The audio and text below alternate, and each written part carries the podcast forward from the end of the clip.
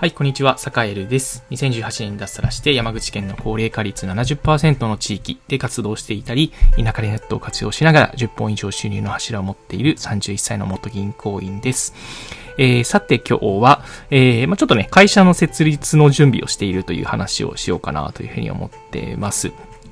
えっと、まあ、今までね、あの、坂井らあの、2018年に脱サしてから、まあ、個人事業主としてね、活動してきたんですよね。個人事業主って言っても結構、あの、手続き的にはすごく簡単で、えっと、あの、会計ソフトのフリーっていうのあるのを聞いたことあるかもしれないんですが、まあ、それでね、あの、簡単にこう、パッとこうね、書類を出して、えー、いや、本当にね、ワンクリックなんですよね。ワンクリックで開業届を出して、もうそれで以上終了っていう感じで、確かね、えっと、もうほ税務署が行かなかった気が、記憶がありますね。もう本当になんかこう、え、これで終わりなのっていうぐらいこう、簡単にあの書類を提出、もうワンクリックで提出して終わりという感じだったのが、まあ個人事業主の、えー、なんていうか、えー、開業届。まあ、それがね、いわゆる起業と言われることになると思うんですけど、えー、それをまあ2年前にやって、えー、ちょうどね、2年ぐらい経ったんですよね、今。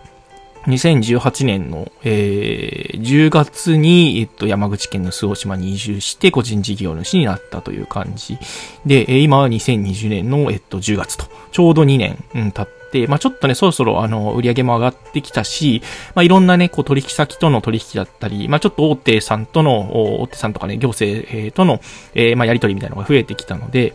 やっぱりちょっと会社必要だなっていうことになって、えー、きました。はい。で、会社必要っていうのはなんかね、大げさに感じるかもしれないんですけど、まあ本当にね、あの書類上の話だけなので、まあ今までとね、何らこう変わるものではない、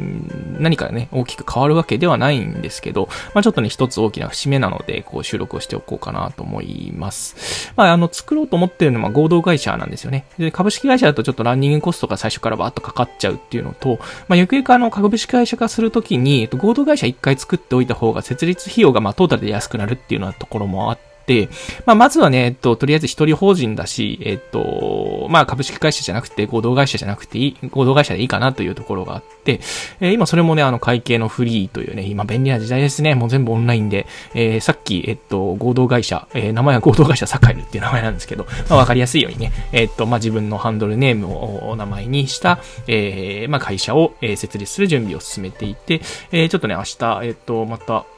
役場に、えっ、ー、と、印鑑証明書かな？を取りに行ってこようかなと思ってます。はい。なんだかんだで、だから今、えっと、会計ソフトのフリーで、えー、を契約して、えー、それから、えっと、何をしたっけな？えー、あとは、そうですね、オンライン上でなんかこう事業の目的とか、えー、定款を作る作業をやっ、で、えっと、会計フリーの、えっと、事業版、えっと、年額5万円ぐらいかなを契約して、えー、じゃあそろそろ、えー、ね、なんていうか、書類上の手続きっていうのをこれから進めていこうという感じに今なっているところですね。で、まあ、登記の申請が終わったら、まあ、正式にあの設立という感じなので、またね、ちょっとこの、その、あの、状況っていうのをまた改めて、えー、随時報告していこうかなと思ってます。えー、が、まあ、なんていうか、結構ね、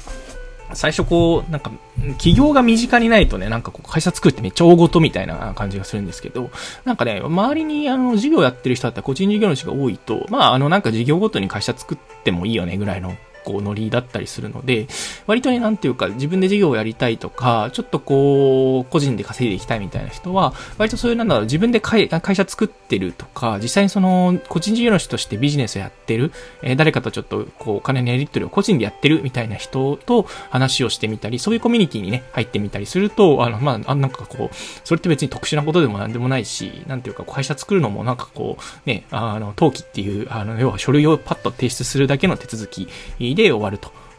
ね、あとはなんかこう、ね、なんか会社設立するって言うと借金を背負ってなんかすごい、ね、あの自己破産して大変だみたいなね、起業するってなんか大事だぞみたいなね、あのことを思い浮かべる人がいると思うんですけど、まさか彼の場合はね、特になんだろう、最初の固定費に何もかかんないし、えー、ね、パソコン1台あればいろいろあのできたりする事業がほとんどだったりするので、えー、まああんまりこう、気にしないで、えー、どんどんなんかできるかなっていう気がしていますと。うん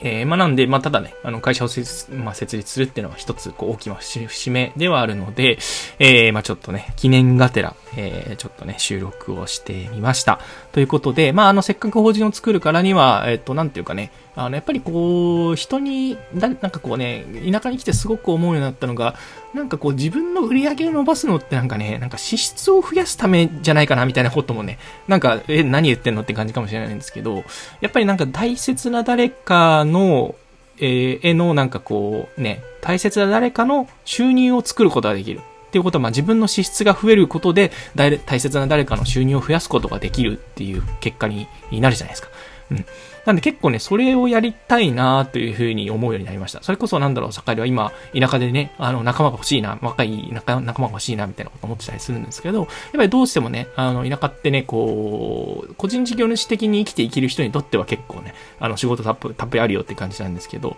そうではない人にとっては結構ね、なんていうか、最初切り開いてるのは結構大変なんですよね。なので、ちょっとそういう人が、こう、例えばね、あの、坂の近くで、あの、ちょっといろいろ活動してみたいとかね、あの、島に行ってみたいみたいな人に、ちょっと最初それこそ業務委託的にこう仕事を割り振りできたりだとか、でそれこそなんかこうね、あいいなっていう人とはこう一緒にお仕事をね、あの、最初からできたりしたらいいな、みたいなことを思っていて、まあもちろんね、個人事業主として業務委託契約みたいなのを結んでやることもできるんですけど、やっぱりそこはね、なんていうか会社として、ちょっとね、やってみるっていうことをこう、ちょっとね、チャレンジしてみようかな、なんていうことを思って、えー、こんなことをやってみてるという感じだったりします。はい。というわけで、えっ、ー、と、今日は、えっ、ー、と、会社設立の準備をしているよというテーマでお話をしました。えー、またね、ちょっとね、多分、えっと、まあ、10月いっぱいぐらいで、えっと、まあ、合同会社は多分作れちゃうと思うので、えー、そんな、そんな今度でね、ちょっとね、あの、会社設立の裏側をなんか聞けるってなかなか、えー、ないかなとも思うので、えー、ぜひちょっとね、続報を楽しみにしていただけたらいいかなと思います。はい。というわけで、まあ、このラジオはね、こんな感じで、えっと、田舎で、えー、なんていうかね、いろんなこうビジネスを作ったりだとか、まあ、地方移住のこととか、田舎でこう豊かに、えっと、心豊かに生きていくコツみたいなことを毎日ね、あの、更新するようにしてます。えー、たまにちょっとサボっちゃうんですけど、あの、できればね、あの、毎日、あの、更新していこうと思ってますので、ぜひ、あの、これからも聞いていただけたら嬉しいです。というわけで、はい、今日も良い一日をお過ごしください。それでは。